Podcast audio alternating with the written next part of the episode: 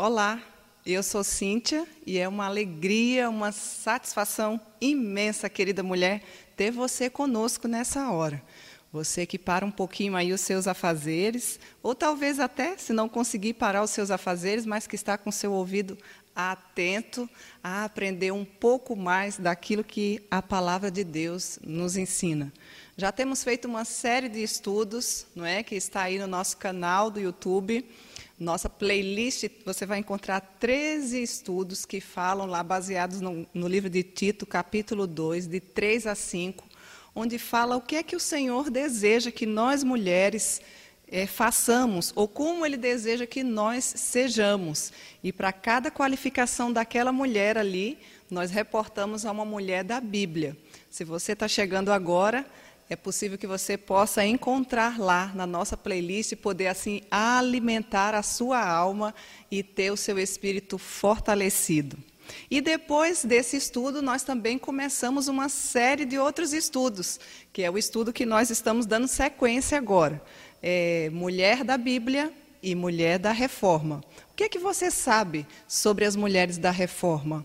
E que tal você conhecer um pouco mais sobre as mulheres da Bíblia? Mulheres que servem de exemplo para cada uma de nós nos dias de hoje. Não se preocupe se você nunca teve contato com as Sagradas Escrituras. Hoje é um dia oportuno para você aprender um pouco mais sobre elas.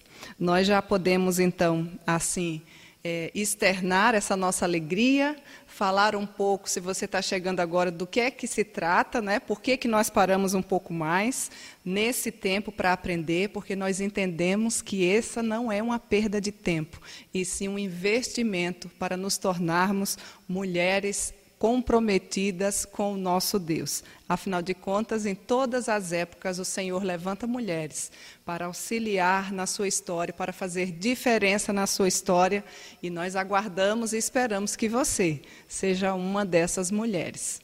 Hoje, então, nós queremos aprender um pouco mais sobre a mulher da reforma. Sabe quem ela é? Hoje nós vamos aprender sobre uma importante mulher esposa de um grande reformador chamada Catarina Vambora.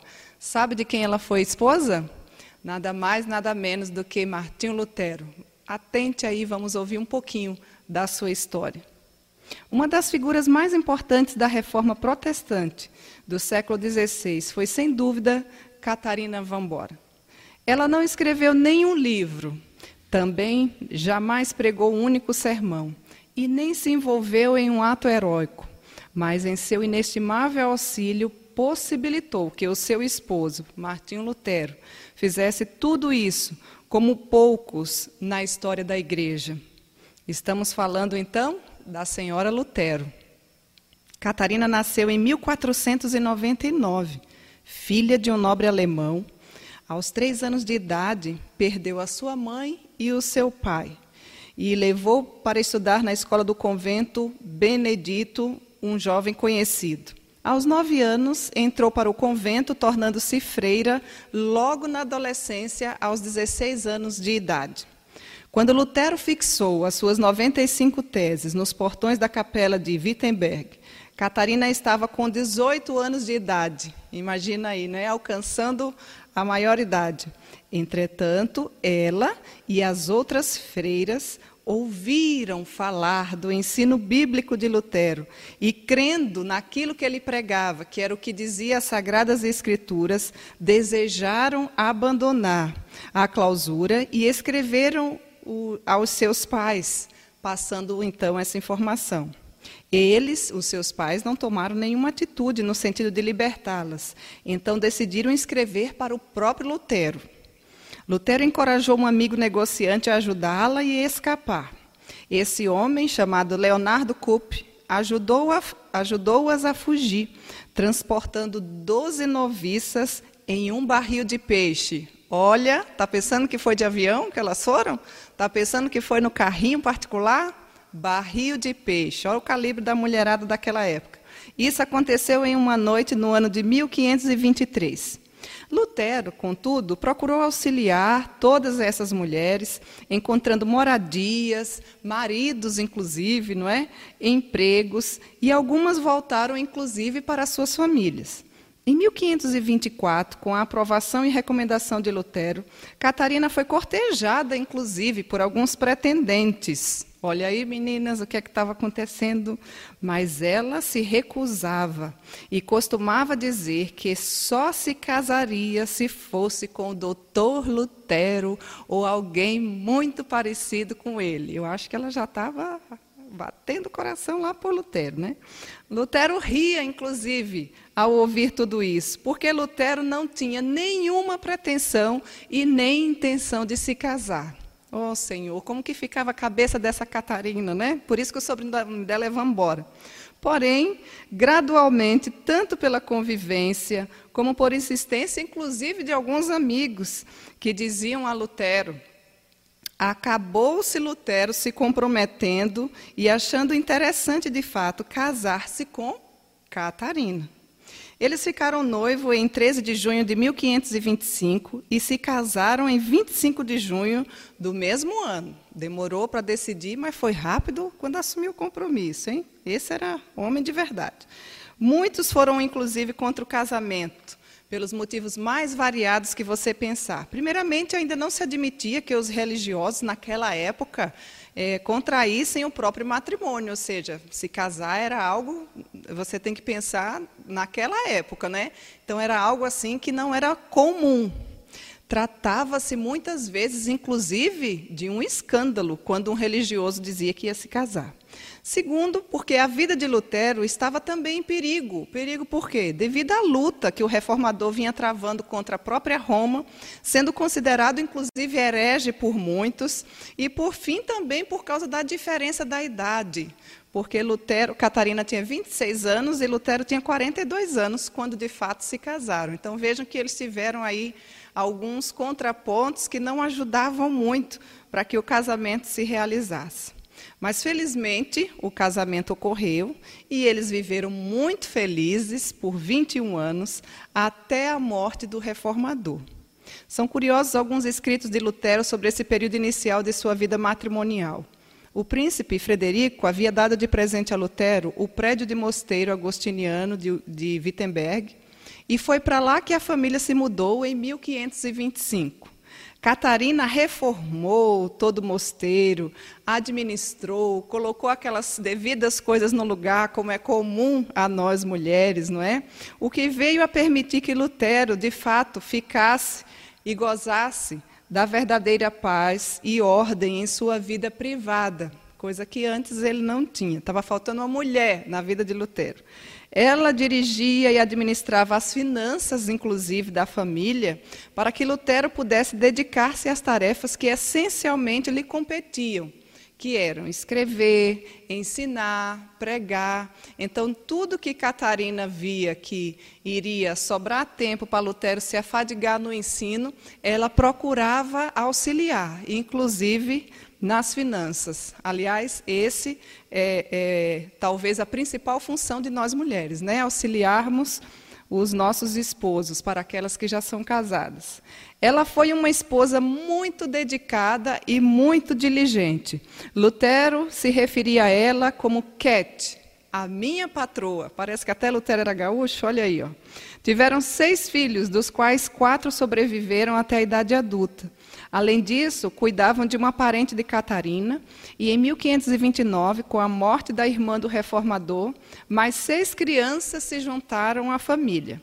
Era comum haver, durante um dia, 30 pessoas no mosteiro entre hóspedes, viajantes em trânsito e estudantes. Então veja que Catarina certamente era uma mulher hospitaleira, uma mulher diligente, uma mulher preparada, uma mulher que exalava o bom perfume de Cristo, também cuidando do seu lar e das necessidades que o Senhor ali lhes concedia. Desse modo, a rotina diária de Catarina era de fato bastante atarefada. E eu quero dizer para você um detalhezinho aqui que Catarina com certeza não tinha micro-ondas, não tinha geladeira, não tinha um fogãozinho elétrico só tchic, né? Não, nós, ela não tinha essa facilidade que nós temos, mas costumava ter pelo menos e cuidar e atender muito bem 30 pessoas diariamente. Por que é que você está reclamando que está cuidando só de um? Ela tinha uma horta ainda, tinha tempo para fazer horta, um orquidário, confeccionava material para pescaria e ainda adquiriram uma fazenda onde criava gado, galinha, fabricava inclusive outros produtos caseiros. Também gostava muito de ler e bordar, nossa querida Catarina. Lutero costumava chamá-la de a estrela de Wittenberg, já que diariamente ela levantava às quatro horas da manhã ainda era de madrugada, para poder dar conta de tantas responsabilidades que o dia lhe reservava. Seu marido a encorajava em seus estudos bíblicos devocionais e sempre sugeria algumas passagens particulares para que ela memorizasse das Escrituras. Quando ele se encontrava cansado, deprimido, era a sua vez, era a vez de Catarina de ajudá-lo. Sentava ao seu lado, lia a Bíblia, cantava e aquilo edificava muito o seu coração. Lutero e Catarina eram pais diligentes, disciplinando seus filhos sempre em amor. O seu lar era famoso pela vitalidade e a felicidade que ali reinava. Todos que olhavam diziam: ali se encontra uma família feliz. Dessa forma, a família do reformador tornou-se um modelo para as famílias cristãs alemãs por muitos e muitos anos. Lutero considerava o casamento como a melhor escola para moldar o caráter e a vida familiar, um meio excelente, inclusive, e apropriado para treinar e desenvolver as virtudes cristãs da firmeza, paciência, bondade e humildade. Lutero faleceu então no ano de 1546 e Catarina ainda viveu por mais seis anos como viúva. Ela chegou a ver seus filhos atingirem a idade adulta, alcançando posições de influência, inclusive na sociedade.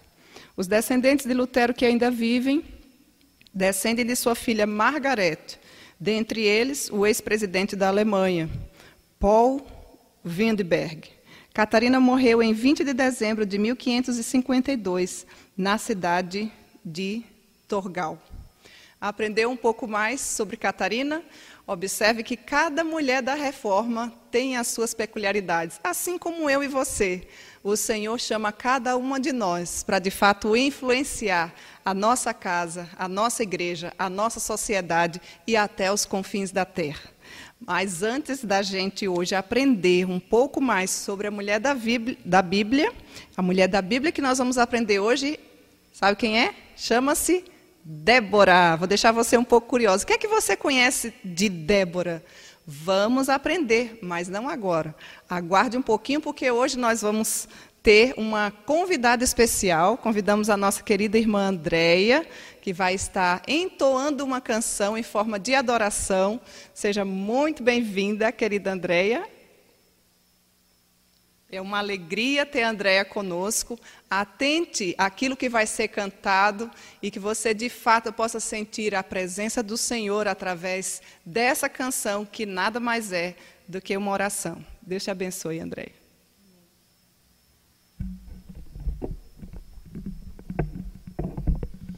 Obrigada, Cíntia, pelo convite. É uma alegria estar aqui. Boa tarde a todos.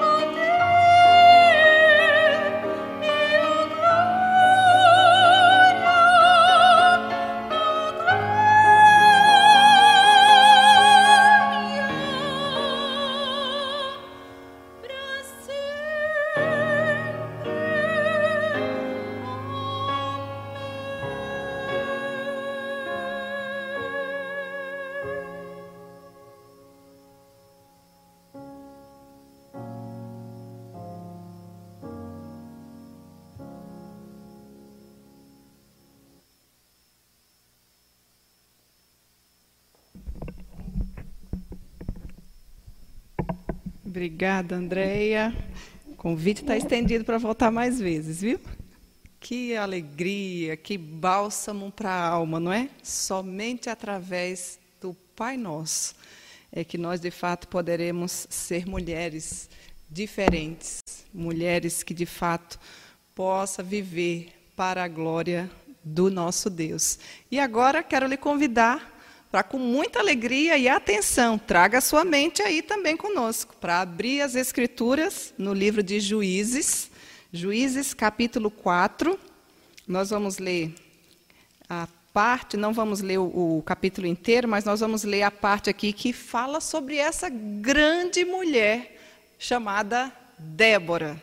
Se você já conhece um pouco sobre a vida de Débora, você também é, é, é nossa convidada para atentar a talvez alguns detalhes que você ainda não tinha percebido sobre a vida dela. E se você nunca ouviu falar sobre Débora, é uma excelente oportunidade, querida mulher, para você aprender agora. Vamos ler juntas então? Juízes capítulo 4 nos diz assim as sagradas escrituras. Os filhos de Israel tornaram a fazer o que era mal perante o Senhor depois de falecer Eude. Entregou-os o Senhor nas mãos de Jabim, rei de Canaã, que reinava em Azor. Císera era o comandante do seu exército, o qual então habitava em Orozete, Agoim. Clamaram os filhos de Israel ao Senhor, porquanto Jabim tinha 900 carros de ferro e por 20 anos oprimia durante os filhos de Israel. Verso 4. Débora, profetiza, mulher de Lapidote, julgava Israel naquele tempo.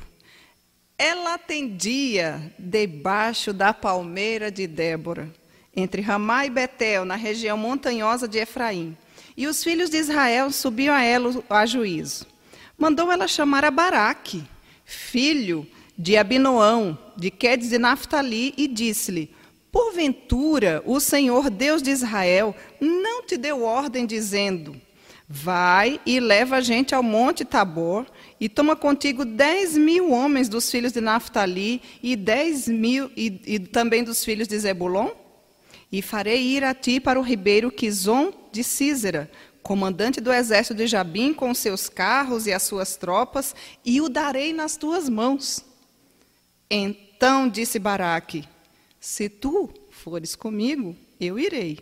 Porém, se não fores comigo, não irei.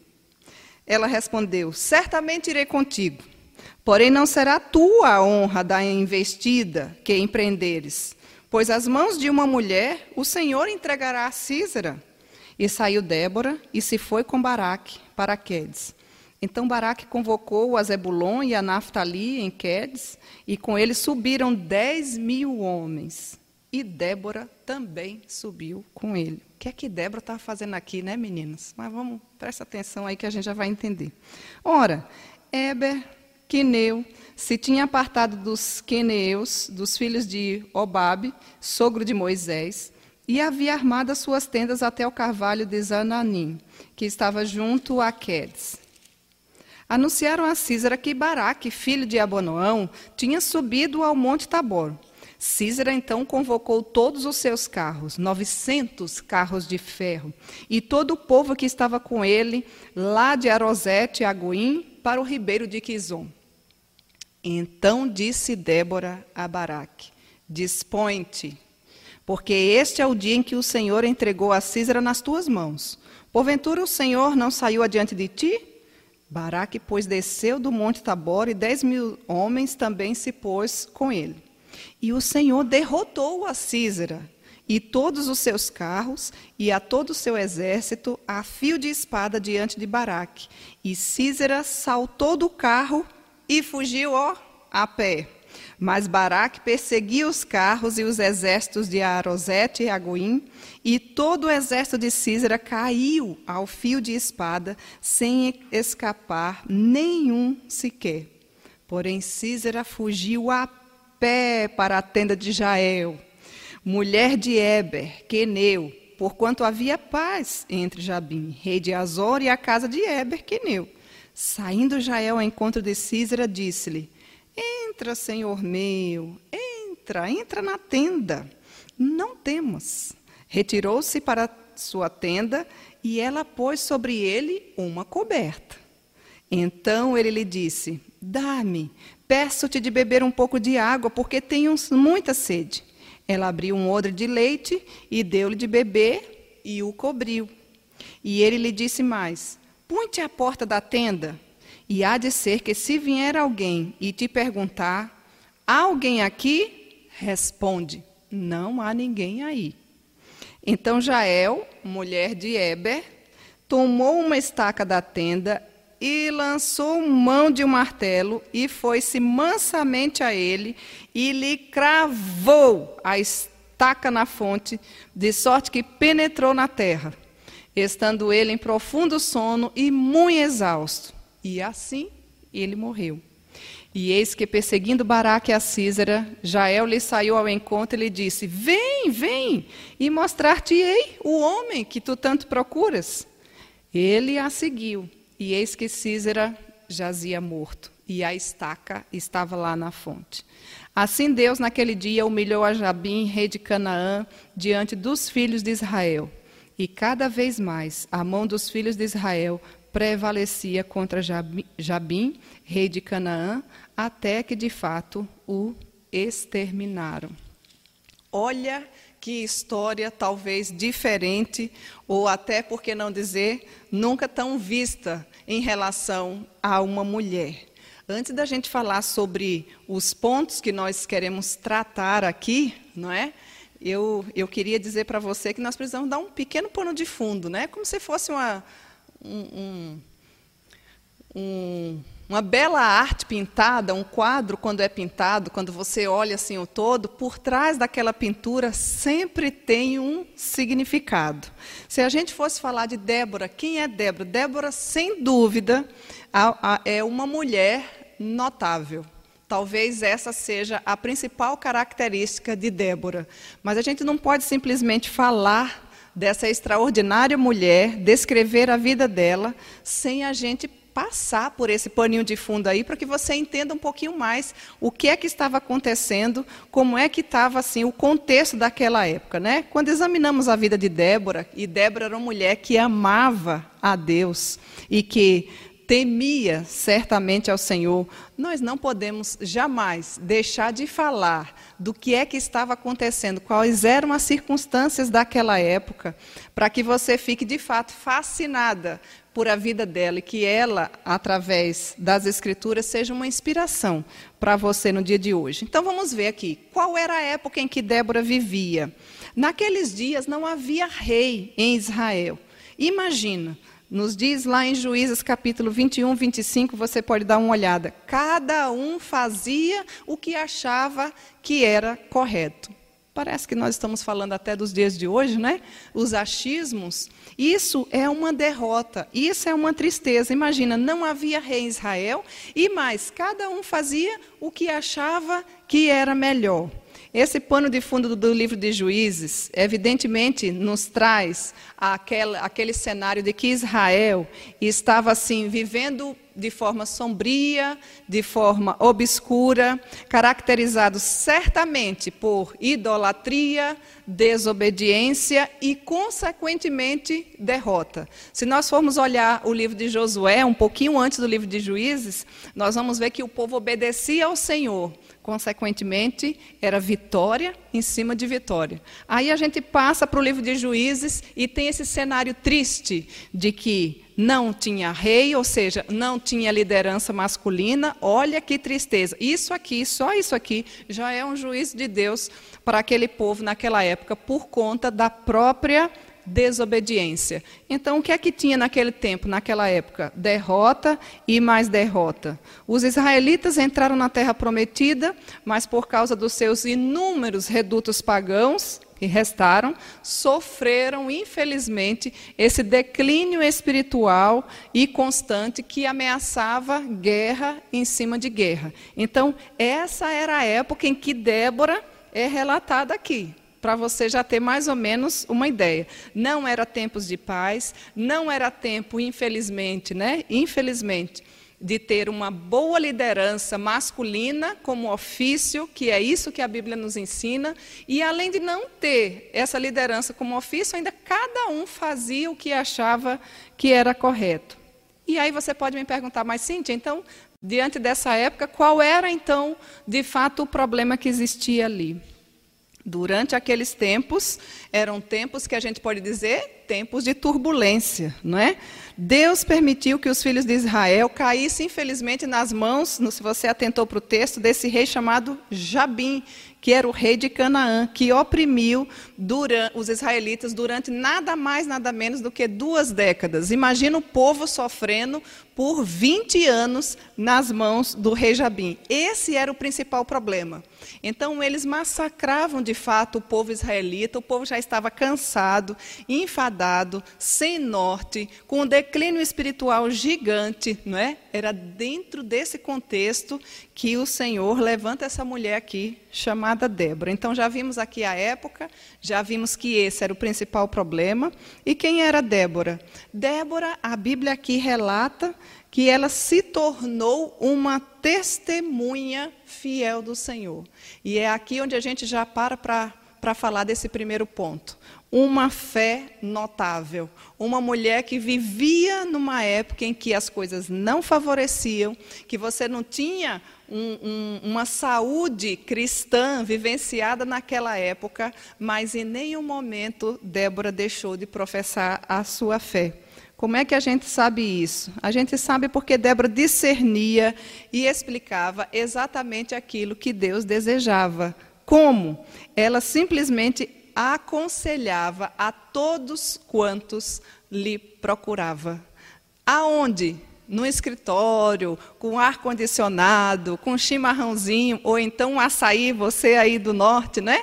Ou então um delicioso suco geladinho para os meus queridos do Nordeste. Não Débora aconselhava embaixo de uma palmeira, era o que ela tinha naquela época. E ela sentava embaixo da palmeira, e ali era até chamada a palmeira de Débora, e Débora então se tornou um instrumento da providência divina para aconselhar aquele povo que andava angustiado, que andava perdido, sem saber discernir a mão direita da mão esquerda. Contudo, Débora se tornou firme, auxiliando a todos quantos de fato lhe procurava. Débora transmitia a sabedoria que vinha do próprio Deus. Ela de fato tinha uma fé notável. Você, minha querida, que está aí com tanto conforto na sua casa, como é que anda a sua fé? Será que você tem esse espírito aguerrido, de fato, de mostrar a fé que você tanto diz que tem, mas que ninguém vê no seu conforto? Não consegue enxergar muitas vezes um palmo além do seu nariz. Débora, mesmo diante de um cenário obscuro, um cenário triste, um cenário onde não tinha liderança masculina, e calma aí, viu?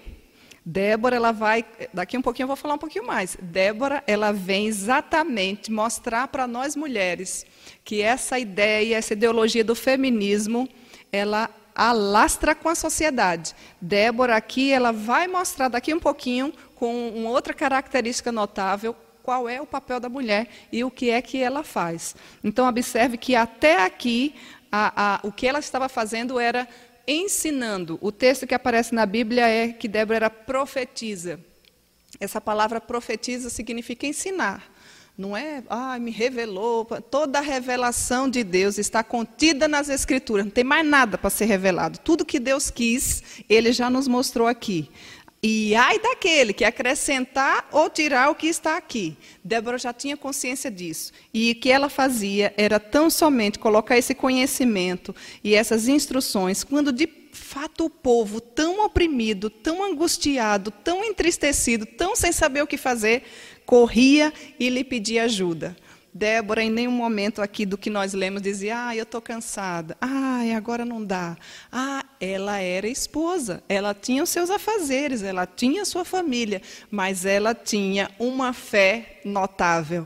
Débora foi uma mulher que foi servida de instrumento de Deus com uma fé que todos viam. Por que, que todos procuravam a ela? Porque ela era uma mulher que tinha sabedoria, conhecimento e usava isso para a glória de Deus. Esse foi o propósito de Deus ao usar Débora. Débora engrandecia ao Senhor. Ela era simplesmente uma serva, uma auxiliadora que anunciava as boas novas do Senhor através dos seus aconselhamentos no seu gabinete confortável chamado Palmeira de Débora. Era ali que ela atendia. Era ali que ela exalava o bom perfume de Cristo e colocava com sua sabedoria o conhecimento que ela já tinha adquirido do Senhor. Débora também foi falada aqui no texto que ela era uma juíza. E ela foi, inclusive, levantada por Deus para ir até a guerra. Por quê? Porque quem era para ir era Baraque. O Senhor chamou Baraque. E se você for ver no texto, e lá em Hebreus, tempo não nos permite, quando entra na galeria da fé, não aparece o nome de Débora, aparece o nome de Baraque. Então, Débora foi um instrumento do Senhor, com o um propósito do Senhor, mesmo sendo mulher e precisando ir adiante, quando Baraque diz assim: Eu não vou. O homem parece que deu uma amedrontada, não foi? Precisou do auxílio de uma mulher para que pudesse dizer: Mas como não vai, Baraque? É você. São os homens que vão para a guerra. Mulher não vai para a guerra. Não é assim? E aí Baraque diz: Não, mas eu só vou se você for. E ela, como uma boa auxiliadora, uma coragem indescritível, sabendo em quem ela cria, ela disse: então com você eu vou. E mais adiante a gente vai discorrer isso aqui. Mas é importante que a gente traga esse pano de fundo para que você, eu já vi muitos estudos sobre Débora que exalta Débora, o empoderamento de Débora. Nina, Nina, não. Débora foi uma auxiliadora idônea, uma serva do Senhor uma testemunha notável, com uma fé notável, que eu e você precisamos nos inspirar para ver quais são as necessidades do nosso dia e dizer que esse Deus que nós tanto cremos, mas que nós não fazemos nada, apesar de nós, Débora reconhecia a sua pequenez e a grandeza do seu Deus. Ao ouvir a palavra de Deus, através de Débora, o povo despertou de sua decadente condição espiritual e os seus corações ficaram entusiasmados e aquecidos. É assim que você tem vivido? Você é uma mulher que contagia quem, minha filha? Para querer conhecer mais ao Senhor Jesus. Tanto conhecimento, né? Tantos sermões acumulados orgulho, que é uma palavra que nem deveria existir, porque a Bíblia sempre nos traz orgulho como algo pecaminoso, mas vamos colocar essa palavra, ou tanta gratidão por ser uma mulher reformada. E o que você tem feito? O que é que você tem marcado na sua história? Você está aí quietinha no seu conforto, só pensando nas suas coisas? Se Débora pensasse como você, ela não teria feito o que ela fez. Mas quando verdadeiramente nós conhecemos a esse Deus, certamente enfrentamos inclusive os nossos medos. Eu fico imaginando que Débora deve ter pensado: Senhor, meu Deus, uma guerra. Imagina uma mulher ser levantada para ir 10 mil homens, não sei quantos carros, e imagina pegar numa espada, olha a habilidade, tem que ver o contexto inteiro. Poderia dizer, ah, não, isso aí não é para mim não, Cintia, vai você, né? Não é assim. Quando o Senhor nos chama, Ele nos capacita. E Débora foi usada pelo Senhor para levar os israelitas de volta para o próprio Deus. Essa foi a função de Débora ser usada como instrumento da providência divina, para que o povo de Israel, que estava distante, que estava assim totalmente é, sem responsabilidade em relação às coisas de Deus, voltasse para o próprio Deus e assim poder então engrandecê-lo. E você, querida mulher, como é que tem vivenciado? A sua fé tem sido notada? A sua fé é uma fé notável, como a de Débora? Esse é o nosso primeiro ponto aqui que nós queremos destacar da vida de Débora: uma fé notável. Você também está atravessando algum tempo sombrio, algum tempo, né, espiritualmente falando, amedrontado, ou inquieto, ou cheio de incertezas. Vivenciamos sim a época da pandemia, é? o Covid-19 já veio aí para nos mostrar que a vida é curta e passageira. O que tu tens feito da tua vida, querida mulher? Louca, ainda hoje pedirão a tua alma. Para onde irás? Viva cada dia para a glória de Deus. Será que você de fato tem encorajado e exortado as pessoas que estão, tanto de perto quanto de longe, a viver com uma fé que de fato seja notável? Nós não somos salvos para fazer boas obras, mas as boas obras fazem parte daqueles que já foram salvos por Deus. E é através da fé que a gente demonstra isso. Então, Débora tem aqui já uma primeira lição a nos ensinar: uma fé totalmente notável. Antes de tudo, nós precisamos ver como é que anda a palavra de Deus? Se tem prioridade na nossa vida ou não? A nossa vida de oração, se está em dia com Deus ou não? Eu tenho certeza que quando Débora sentava embaixo daquela palmeira para aconselhar as pessoas, é porque a, o espírito dela, a alma dela já estava muito bem alimentada.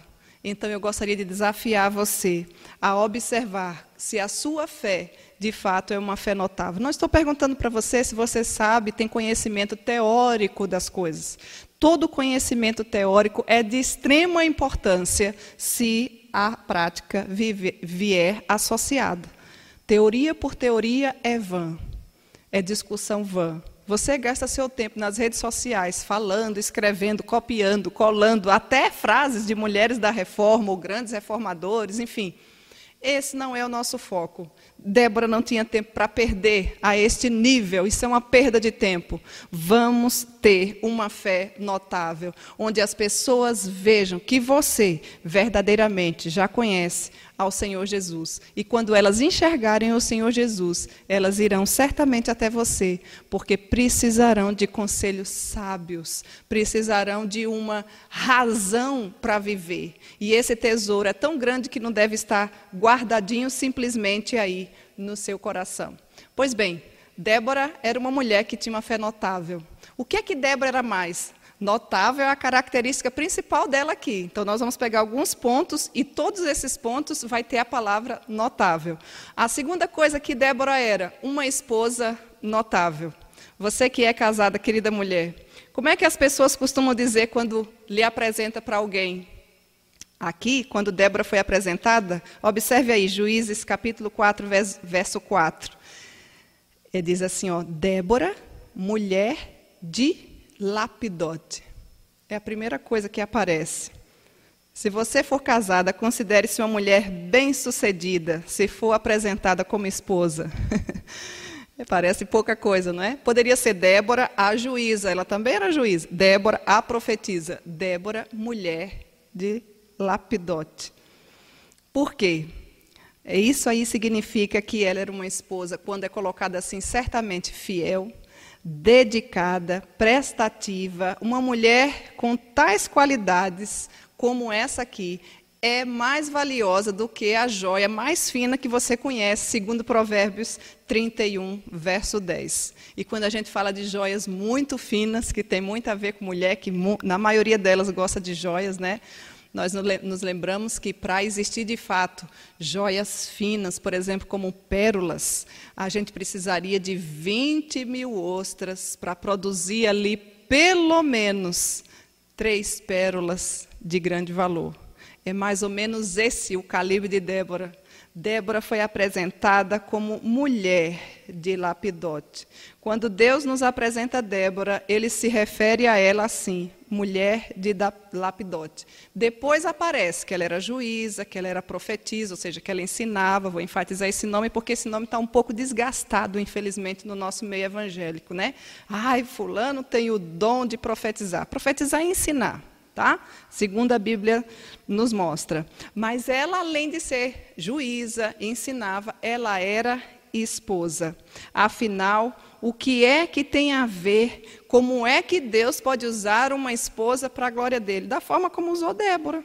Débora pode ser usada pelo Senhor da maneira tão poderosa em relação ao seu povo. Sabe por quê? Porque ela amava a Deus e ela já fazia isso na casa dela. Tudo começa dentro de casa. Não queira salvar o mundo com sua casa toda bagunçada. Tudo começa ali. Se você ainda não é casada, calma, já vai aprendendo que o seu também vai chegar. Muitas mulheres já pensaram e já passaram por esse estágio e hoje já podem dizer assim, ó, Cíntia, esposa do Daniel. Para mim, esse é o melhor título que tem. Vale muito mais do que, ah, ela é formada em matemática, ela é psicopedagoga, ela é. Esposa do Daniel já me traz mais alegria do que qualquer um dos outros títulos, porque ser esposa não é ser título, é receber a graça de Deus sobre a nossa vida. E vale a pena continuarmos vivendo como uma família bíblica e uma família saudável. Mas aí você pode perguntar, mas o que que, o que, que eu posso aprender aqui com Débora, se você está dizendo que ela era uma esposa notável? O que é que a Bíblia diz? No Novo Testamento, Deus já dá instruções para aquelas que são esposas como que devem viver. A esposa deve auxiliar o marido.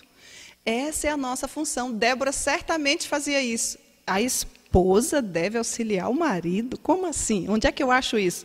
Abra lá em Gênesis, capítulo 2, verso 18, e você vai ver. Disse mais o Senhor Deus: Não é bom que o homem esteja só. Far-lhe-ei uma auxiliadora que lhe seja idônea, que ele seja igual. Olha os papéis definidos aqui pelas Escrituras. Entende qual é a nossa função? Auxiliar. Débora já tinha entendido isso. Era uma esposa que certamente auxiliava a Lapidote. Deus tem esse plano para a nossa vida, para cada uma de nós mulheres. Não importa quanto tempo de casada você já tem. Talvez você esteja completando bodas de prata, bodas de ouro, mas ainda não compreendeu qual é a sua função. Trata o seu marido de qualquer forma, não é? De forma que não glorifica a Deus, apesar de estar nos bancos da igreja. Observe a sua vida. Débora era uma esposa notável. Você tem sido uma esposa notável? Notável pelo quê? Pela sua forma de agir, a sua forma de falar. A Bíblia diz que vale muito um espírito manso e tranquilo. Tem até um calibre de voz, sabia? É feio quando a mulher oh, se transveste de homem. É feio quando a mulher quer mandar, quer falar mais alto. Nós não fomos feitas para isso. Olha aqui, nós somos feitas para sermos auxiliadoras e idôneas. É tão bonitinho a mulher falar meigo, né? E não tem a desculpa da TPM, hein, meninas? Senão você vai ficar só nisso. Não tem nenhum versículo que diz, no período de TPM você pode falar de qualquer jeito. Nina, Nina, não. Vai se consagrar e vai sim buscar servir ao Senhor como de fato ele deseja. Débora era uma esposa submissa, era uma auxiliar idônea, não é?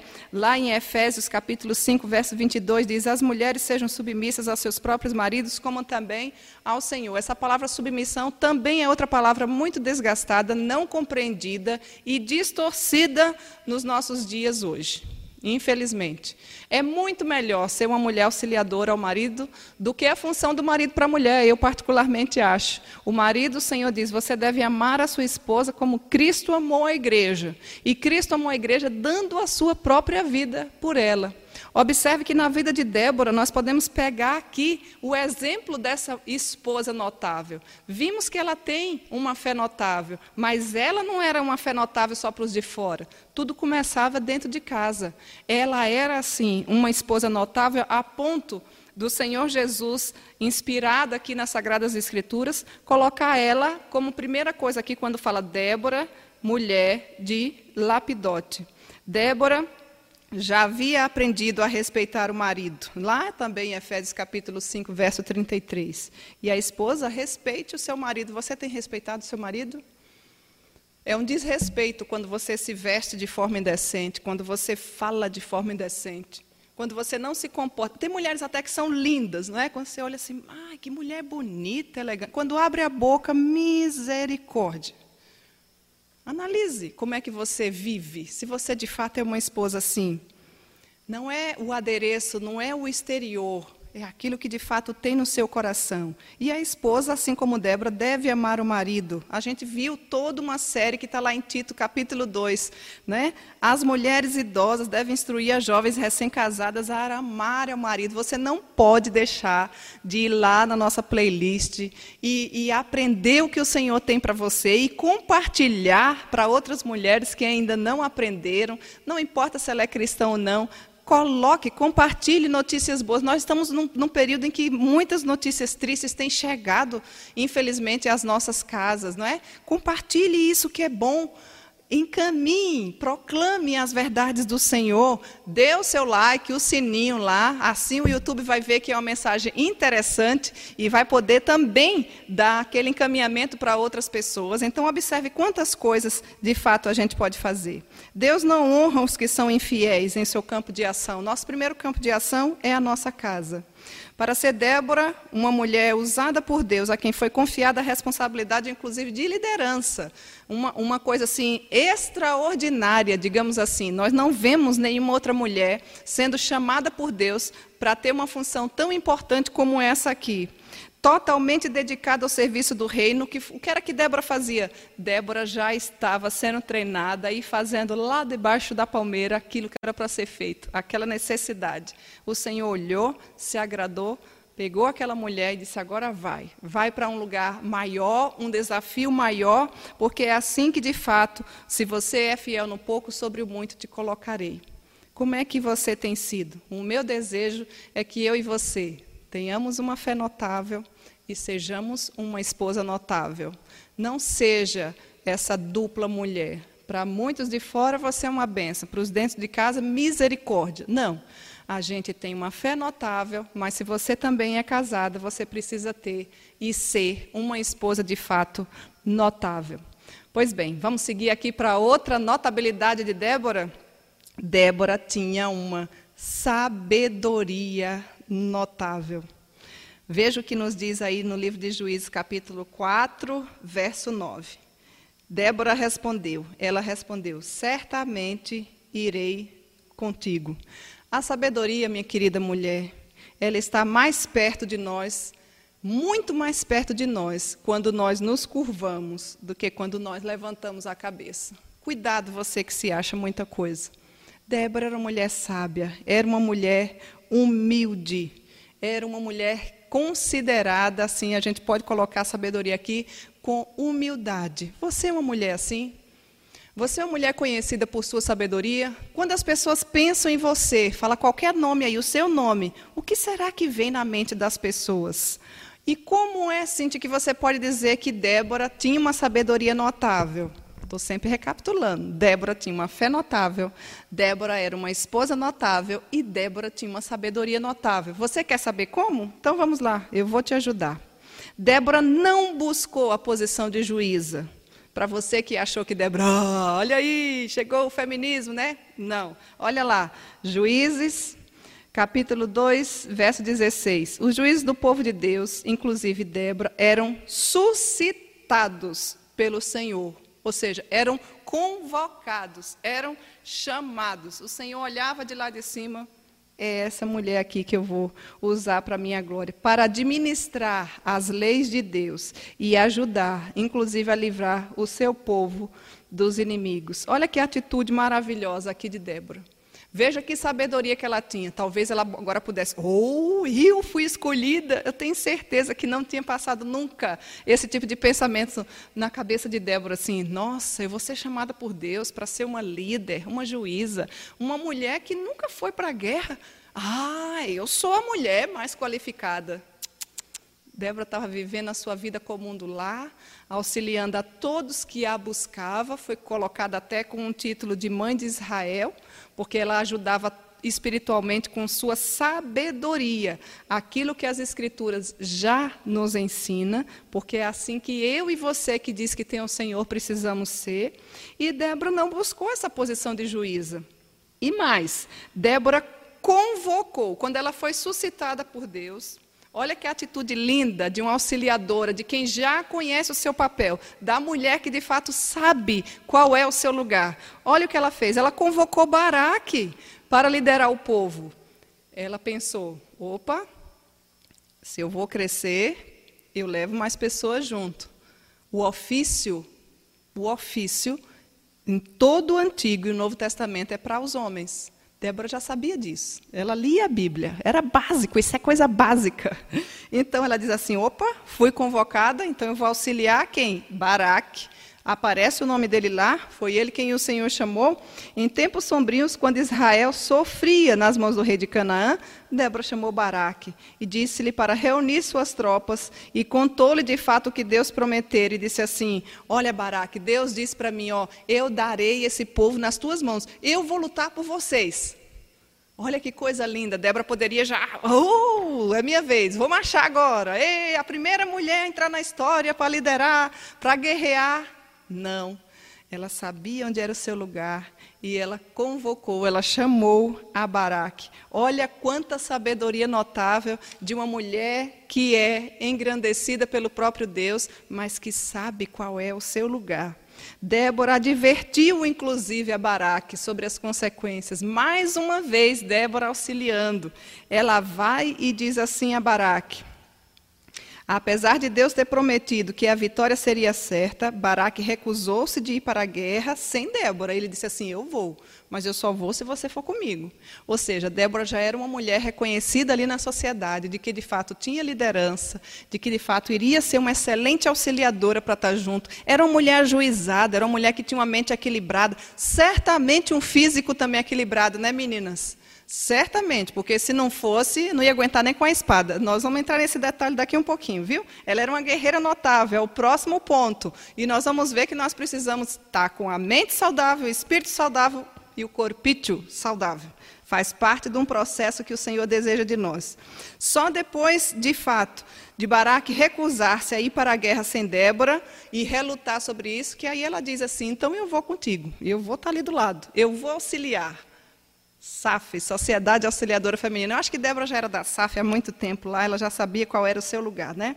Débora explicou que se ele, se ele estivesse presente, ainda foi disse assim para Baraque, mas Baraque, se eu for contigo, olha aqui o, o, a, a sumidade da humildade, da sabedoria de Débora, se eu for contigo e eu for adiante de você, aí o título não vai ser seu, não será a tua honra de investidura que compreendes, é para ser sua, você que é o homem, e não minha. Eu vou contigo, mas é você. É você quem vai ser chamado lá na Galeria da Fé em Hebreus, para que de fato apareça como os heróis da fé. E não é porque a Bíblia é machista. Nós temos outras mulheres que entraram na Galeria da Fé. Peguei você que estava pensando o contrário, né? Lá aparece o nome de Raabe, mas não aparece de Débora. Raabe não foi para a guerra. Lá, quando a gente chegar no céu, você tira essa dúvida com Deus, porque Deus ele é perfeito.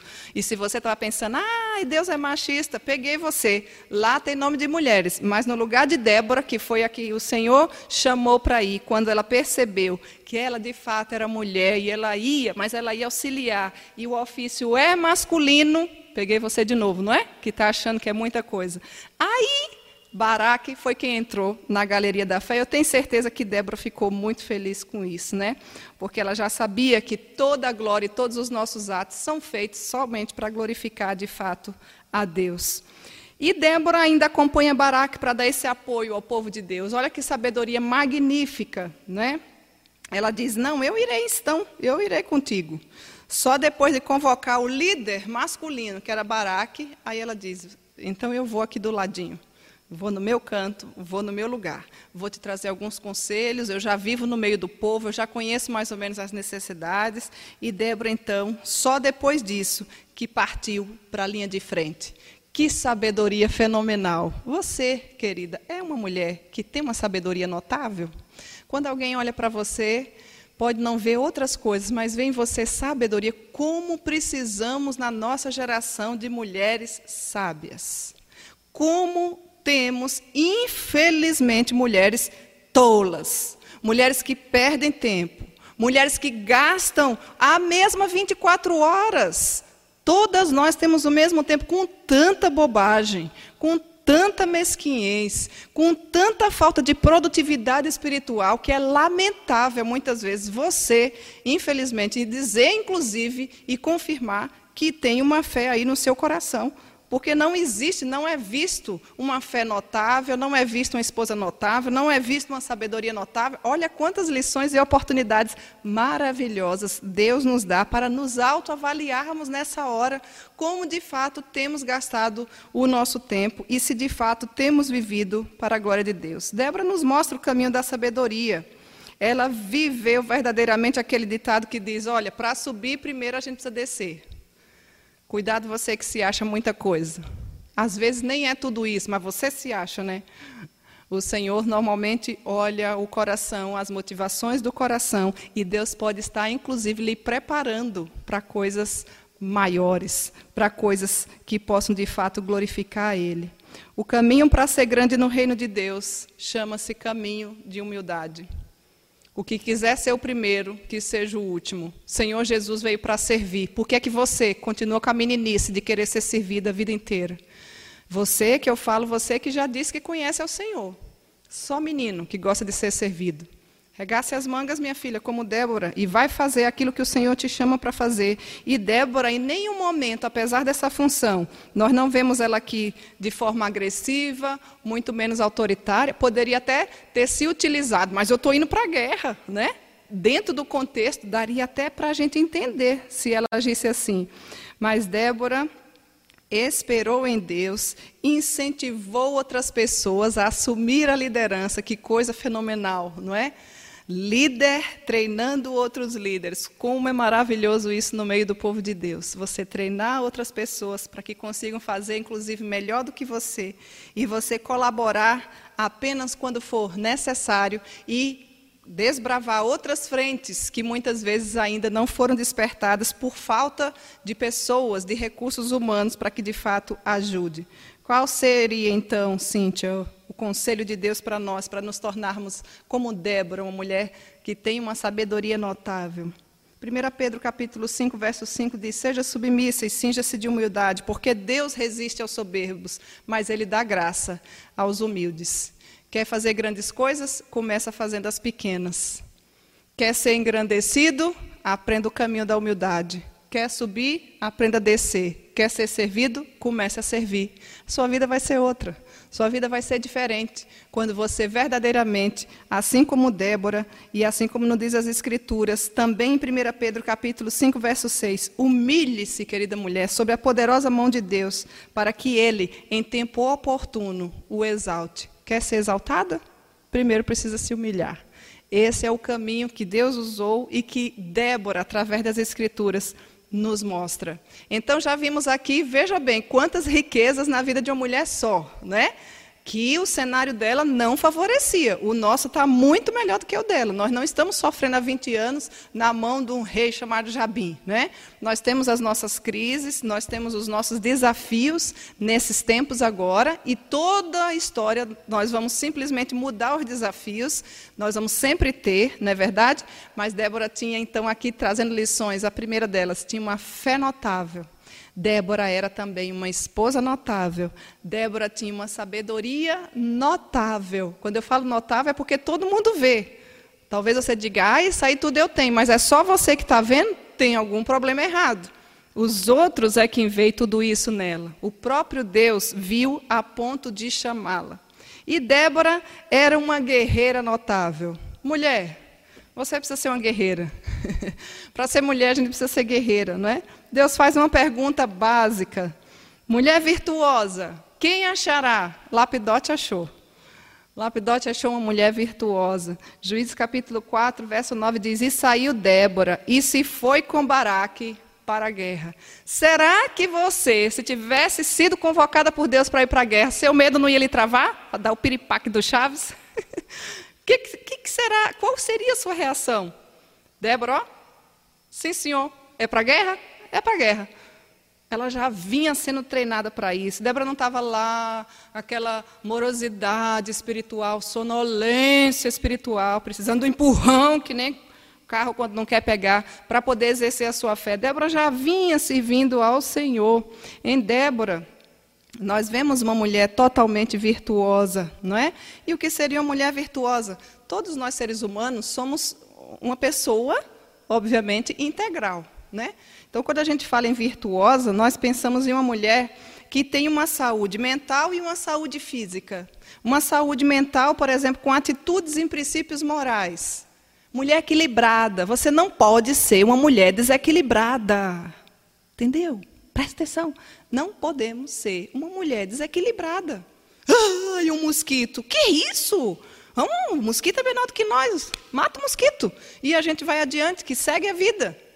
Saúde mental, saúde física, habilidade e competência. Oh, que maravilha! Está parecendo Neemias, né? Uma colher de pau lá quando estava reedificando o tempo. Olha aqui, Débora, uma mulher que nos ensina. Juiz em Israel, mas era forte tanto mentalmente, espiritualmente como fisicamente. Está aqui o tripé, o segredo. Mulher, você precisa ser forte mentalmente, espiritualmente e fisicamente. Para quê? Para quando o Senhor assim nos chamar, nós estarmos aptas para desenvolver aquilo que ele faz. Débora não só administrou a lei de Deus, como também conduziu e aconselhou o seu povo. Olha que maravilha. Vê que é um conjunto de coisas. Ela tinha força física, certamente tinha, porque foi com Baraque para a guerra. Imagina se ela não tinha força física para aguentar manusear a espada, com toda a vestimenta. Ela não ia com a roupinha dessa, assim como eu estou, não. Ela ia com a roupa adequada, certamente. Disposta, com o coração aguerrido. Precisamos de mulheres mais aguerridas. Aguerridas por aquilo que de fato vale a pena, que é a causa do Mestre. Coragem. Ser forte e corajosa, querida mulher. Não temas nem te espantes, porque o Senhor teu Deus é contigo por onde quer que andares. O que é que no Antigo Testamento nos fala sobre uma pessoa virtuosa. Primeiro, essa palavra é usada mais de 200 vezes na Bíblia, só no Antigo Testamento.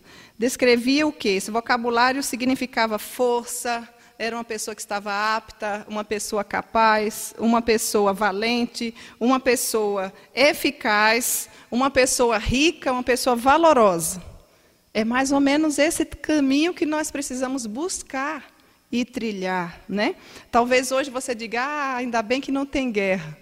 Não preciso ir com Baraque nem com ninguém. Onde tem sido o seu campo de batalha hoje? Talvez seja dentro da sua própria casa. Talvez seja dentro do seu coração. Talvez seja em algo externo, eu não sei. Mas o Senhor nos chama para sermos guerreiras notáveis, mulheres corajosas, mulheres que de fato encarem a sua realidade não vive fora da casinha, né? Chegou o problema, e aí eu me lembro da, daquele texto bíblico que diz que é de grande valia para Deus uma mulher que tem um espírito manso e tranquilo. O que é um espírito manso?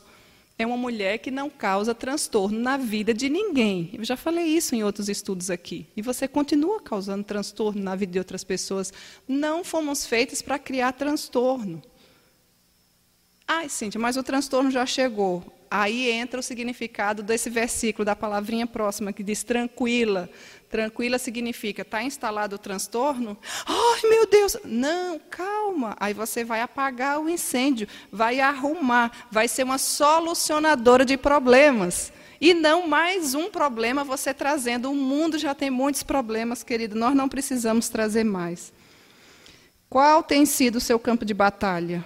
Onde você de fato precisa enfrentar as suas guerras? Talvez sejam as angústias do seu coração, as inquietações da sua alma, a, a, o verdadeiro sentido de viver, o medo.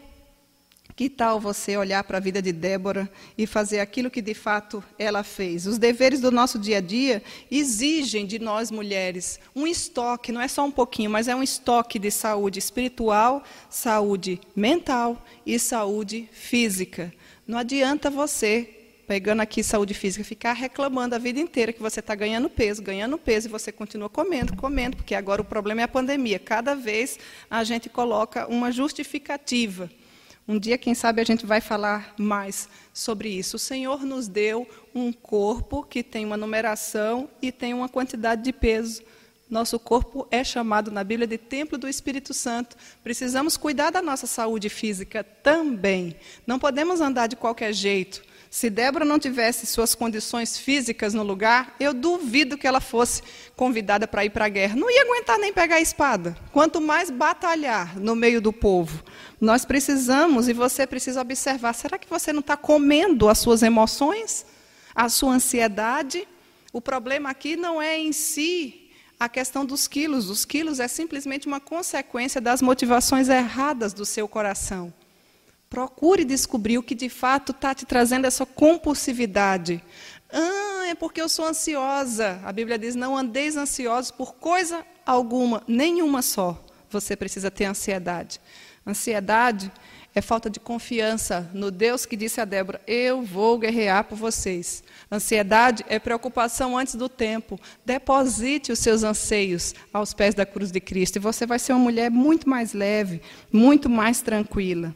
A saúde mental, a saúde espiritual, a saúde física, certamente, querida mulher, vai te impedir de desistir quando você precisar enfrentar as suas lutas e as suas guerras. Ela vai impedir de você abandonar, de você desprezar as situações que muitas vezes chegam até nós no nosso cotidiano, no nosso dia a dia.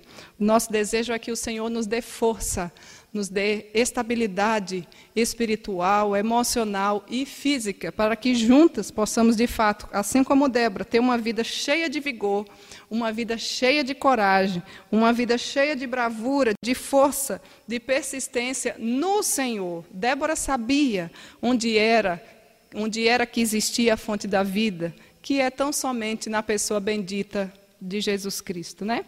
E caminhando já para o fim, Débora tinha um canto notável.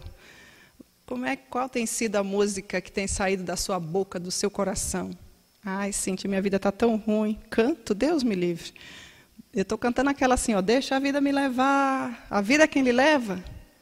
É nesse ânimo que você se encontra, querido. Ouvimos hoje uma bela canção entoada pela nossa querida Andréia, onde nós precisamos rogar ao Pai nosso que estás nos céus e que é santo e que deseja que nós também sejamos santas. Deve existir dentro do nosso coração palavras de louvor. A nossa fala deve ser fala, assim como nos disse o salmista, né? falando entre vós com salmos, entoando e louvando de coração ao Senhor com hinos e cânticos espirituais. Efésios capítulo 5, verso 19 já nos diz. O salmista nos diz: As palavras dos meus lábios, o meditar do meu coração, sejam agradáveis na tua presença. Eu fico imaginando como que Débora, depois de tudo que viu que o Senhor fez na vida dela, e eu tenho certeza que você já viu muita coisa que o Senhor também fez na sua vida. Rebobina aí a fita, vê o quanto que você é uma mulher abençoada. Débora tinha no seu coração gratidão contentamento. Você precisa ser uma mulher que tenha contentamento na sua vida. Por isso que saiu esse canto de louvor ao Senhor. Agora você imagina como que Débora conseguiu registrar aquilo numa época em que os instrumentos de meio de escrita eram rudimentares, totalmente toscos, né? E ela era uma mulher tão sábia que ela pôde assim entoar a, a, registrar aquele evento de vitória, de gratidão que o Senhor tinha dado a ela. Assim como nós vemos também na época né, de Moisés, quando Miriam também cantou, o salmista, né, Moisés cantou, Miriam, Davi e tantos outros, quando de fato via a grandeza do Senhor agindo na vida deles, só tinha uma coisa para fazer: entoar um canto de louvor ao Senhor e agradecer ao Senhor. Agradecer por tudo que o Senhor tem feito na nossa vida. Que você tenha um coração grato, que você saia do mais profundo do seu coração um canto de louvor ao Senhor, de gratidão por tudo que Ele é e também por aquilo que Ele já tem feito. Que o nosso Deus nos ajude a sermos como Débora, uma mulher que tinha uma fé notável, uma mulher que era uma esposa notável, uma mulher que tinha uma sabedoria notável, uma mulher que de fato podia ser e era uma guerreira notável e que tinha um canto notável nos seus lábios, porque a boca fala o que está cheio o coração. Que o Senhor nos ajude para que nós sejamos, nessa época, uma mulher notável diante do Senhor, para que possamos influenciar a nossa casa, a nossa sociedade, onde quer que nós estejamos. Vamos fazer uma oração? Senhor nosso Deus, nós queremos te agradecer, porque apesar de nós, o Senhor tem interesse em nos usar como instrumentos da tua providência. Nós não temos nada de bom para te oferecer. E jamais seremos uma mulher notável se estivermos entulhada de pecados, se formos arrogantes, se formos orgulhosas, se formos soberbas, Pai. Levanta na nossa geração mulheres que apliquem a fé que vem do próprio Deus, segundo Efésios capítulo 2, verso 8, para que nós possamos verdadeiramente te engrandecer, ocupar a posição que o Senhor deixou para nós, sermos auxiliadoras idôneas e fazermos diferença, Senhor, aonde quer que nós estejamos. Tem misericórdia da nossa vida. Nos ajuda, assim como Débora, que foi essa mulher notável, mulher extraordinária, a vivermos os nossos dias para a glória do Senhor. Recebe a nossa gratidão nessa hora, pois é assim que nós te oramos, agradecidos por tudo que tu és e também por aquilo que o Senhor já tem feito. Em nome de Cristo Jesus é que nós te oramos. Amém.